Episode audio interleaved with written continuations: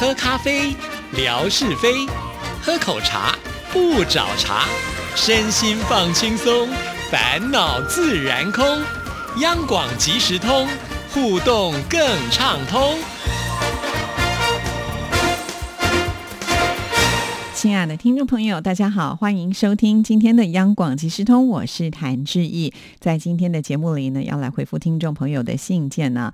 那首先来看的就是发燕啊，黄发燕听众朋友呢，听到了志毅在空中的回复，又写信来了，好开心啊！我们的忠实听众朋友，你好，志毅姐，听了您在央广即时通回复我的电子邮件当中，你有提到推荐我听您主持的另外一档节目《弦外之音》。我特别去听了几集节目，有一集节目是那些年我们一起听的歌，里面的老师有提到我们在儿时或者是青春期听到的流行音乐，我们很容易就接受，比较有共鸣。这个我很有同感。那个时候年龄比较小，听到的什么音乐都是很新鲜的。现在年纪大了，再去听现在的流行音乐，就觉得不太想听，觉得很违和，感觉好吵。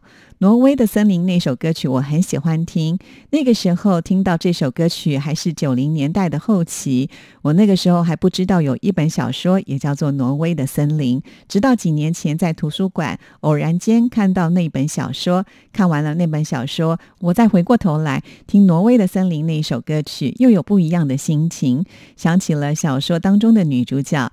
还有的是男主人，虽然和他一起，但却没有办法走进他的心里面。直到最后，女主人自杀身亡。再结合伍佰的创作，真的是太贴切了。不同的时间，不同的心情，听的歌曲真的能够影响一个人。平时我也会偶尔听一下古典音乐，你们的节目也播古典音乐。我听的古典音乐不多，就只听过几首曲子。天鹅湖、小夜曲、月光奏鸣曲、忧伤等等，当然这是听的最精华的部分。最近我刚巧在看《X 档案》，有期节目你们播了《X 档案》的开头曲，在夜深人静晚上听到这首曲子，还真的是让人毛骨悚然。我听弦外之音是在入睡前听的，听央广的节目让我受益匪浅，对台湾有了很大的了解。我还记得听了你跟冠佑主持的流行动感音乐城，当中有提到木村拓哉和长盘贵子主演的电视剧《美丽人生》。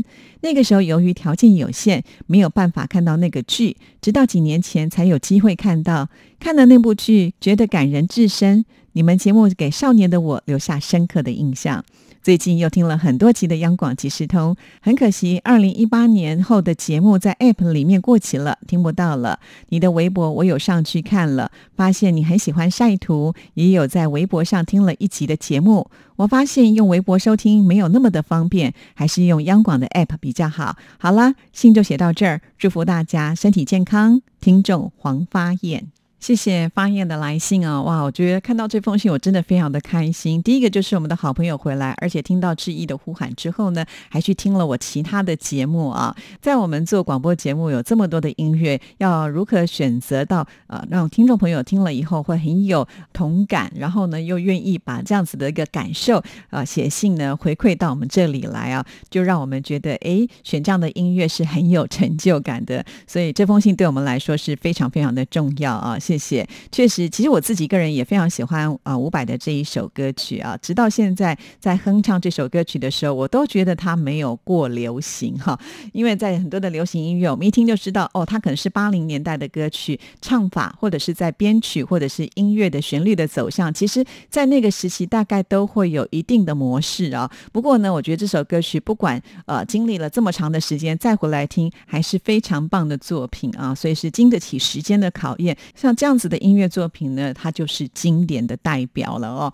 在《弦外之音》这个节目当中，其实我播放的音乐的范畴可以说是非常的广了。在里面，可能你听得到流行音乐，也会有古典音乐，甚或是新世纪音乐等等等啊。那会用这么多元的音乐的形式来为听众朋友做介绍，就是希望让大家能够开阔更多的欣赏音乐的范围哈。很多人常常会觉得啊，古典音乐可能是有门槛的，不容易懂，不容易了解，就可能会画地自限了。这有点可惜。事实上，志毅学音乐时间很长啊，我觉得古典音乐带给我很多很多的养分，所以我觉得如果可以的话，很希望能够把这些美好的音乐介绍给大家。那刚好呢，我们戴胜峰老师又是心理方面的专家，所以我觉得可以从心理的角度来看待这些音乐作品背后，我们去深究在人性创作音乐的这一块哈。那听了老师的解说之后，我相信听众朋友在听到这些音乐作品的时候，就不会觉得是这么的有距离了。所以很鼓励听众朋友哈，可以来多听听弦外之音。好，那在这封信里面呢，发言也有提到，就是也听了很多期的央广即时通的节目。那很可惜啊，就是在呃央广的这个 App 当中，二零一八年后的有些节目呢是听不到过期了。好，其实我自己个人是没有用这个 App 来听节目，但是我知道在我们央广的官网上呢，呃，这个节目的时间的范围很广，好，所以发现既然可以下载得了我们央广的 App，其实也可以到我们电台的官网上去听节目，呃，也许能够听到更完整的这个节目的内容啊。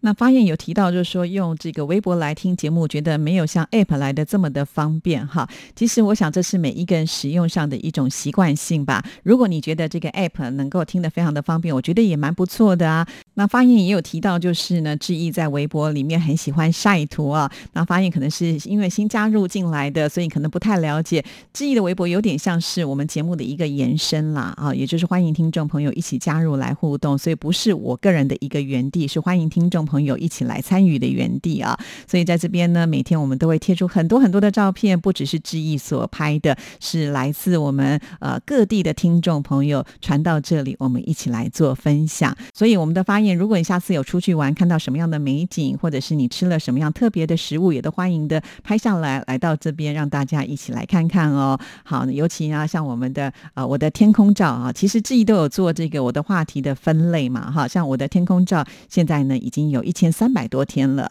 原本呢，我们还在想说，大概一百天就差不多了吧，哈，没想到现在已经是一百天的多少倍了呢？真的是很开心啊，有这么多听众朋友的支持，希望我们的微博也能够越来越好哦。好，那我们再来看的就是乐祥的来信啊，你好，志毅姐，本周节目提到了许美静的歌曲，我也回想起了中学时代听许美静歌曲的感受。许美静感人的歌曲好多啊，明知道影子情人荡漾，铁窗蔓延，边界一九九九，很多歌曲都是百听不厌的。九零年代许美静的歌曲，特别是《城里的月光》，在大陆也特别的红。边界一九九九这首歌曲是当时面对即将到来的千禧年而创作的，在新的千禧年来临之际，像过去的千年最后一瞥，给我留下的印象特别的深。许美静的歌曲唱出了许多生活在都市中的人们心声，特别是在夜深人静的时候来听，心里面强烈的共鸣。许美静也演唱了不少的粤语歌曲，旋律也很感人。来自新马地区的歌手都好厉害，很多的央广听友一定也都很喜欢许美静的歌曲吧。那个年代还没有网络，正是有些经典的歌曲的陪伴，也使得当时的生活变得充实而充满了希望。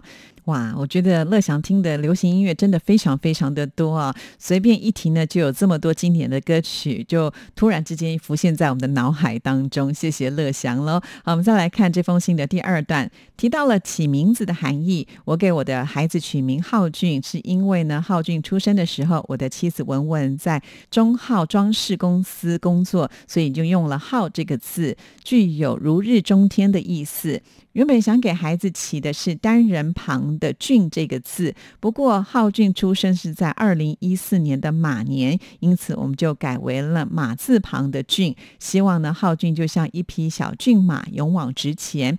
结果浩俊从小呢跑步特别快，我跟在后面跑，感觉呢有点吃力。也许是名字当中的马字旁的“俊”有关联吧。我自己的名字当中的“乐祥”是我母亲取的，是快乐飞翔的意思。因为我的母亲年轻的时候正逢文革期间，一九七零年，他作为知识青年下放到农村，非常的辛苦，经历磨难。一九七五年，他好不容易考上了杭州的师范学校，后来成为了一名小学老师。因此，我出生的时候，我的母亲希望我不要像她那样，能够过上幸福美好的生活。我从小到大也没有遇到同名的同学，用乐祥作为名字的人比较少吧。哇，在大。大陆有十几亿的人口啊，居然没有人人跟你名字一样，那真的是不简单的一件事情了。可见我觉得这名字取得真好，乐祥啊，快乐的飞翔。还记得有一年元宵节特别节目，志毅呢，呃，就是有出这个灯谜啊，当时呢就想说把我们的听众朋友的名字呢当做谜底，所以我还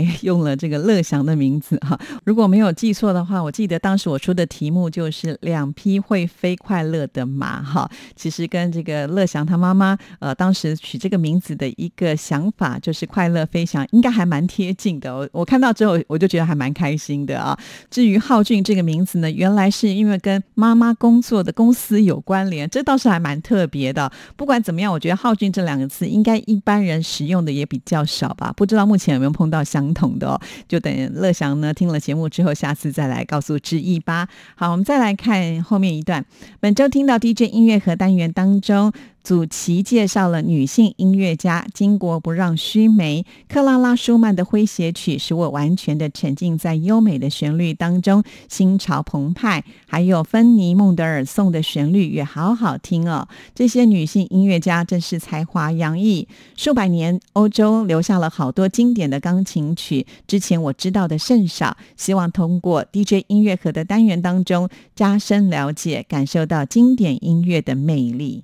其实这两年下来呢，志毅在呃音乐 MIT 的节目当中也也增添了不少新的单元呢。除了 DJ 音乐盒，我们会邀请主席来到我们节目当中，跟听众朋友呢设定主题来介绍这一些呃古典音乐。那反应呢真的都很不错。除此之外呢，还有来自新兴的音符啊，邀请到的就是留奥地利的长笛演奏家石雅茹老师啊，来为听众朋友透过星座去认识呢这些古典音乐。家跟他们星座相关的作品，其实我每次在做这个单元的时候，也觉得呃，这个石雅茹老师所挑的曲目啊，跟他所介绍这个内容是非常的贴近的哈。那透过呢这些有趣，我们可能跟我们之间的连接也比较深。比方说，每一个人都会有星座哈，可能会讲到你那个月份的星座的时候，再来听节目，你都会觉得好像呢，就更能够呢把这样子的一个音乐呢连接在一起了。那这样子的一种设计的方式。是，就是希望我们的听众朋友在听这些音乐的时候，更能够很快的进入到古典音乐的世界啊！希望呢，大家都能够呃感受到古典音乐的美好。好，那我们再来看最后一段。我们这边呢，就是五一小长假期间，我每天呢还是会陪着浩俊出去走走。最近几天，江南地区晴空万里，假日天气特别给力。小长假里，浩俊学校布置的作业特别的多，其中考卷就有四张。目前浩俊还没有做完，所以在假期当中呢，我也会辅导他认真完成作业。祝福志毅姐还有广大的听众朋友假日快乐。这封信乐祥是在五月二号寄给志毅的，非常的谢谢乐祥哦，这么的挺志毅，就是不管是在微博或者是在信件的方面呢，啊，真的是每个礼拜都非常的到位哈。啊，说到了放假，小朋友这么多的作业，也让我回想起小时候最讨厌的就是呢，好不容易盼到的长假。啊那老师呢布置的这个作业就特别的多啊，好像都是很不甘心让你放假的感觉啊！不要说呢写作业写到这个昏天地暗啊，而且呢还会呢就是放长假完之后很多的考试，也就是说呢这个放长假你是没有办法安心的好好去玩了。所以做学生的时候觉得好辛苦哈，那好不容易现在不用当学生了，现在当家长了又变成另外一个角度了哈。我真的觉得我们现在的呃这个学校。可能在。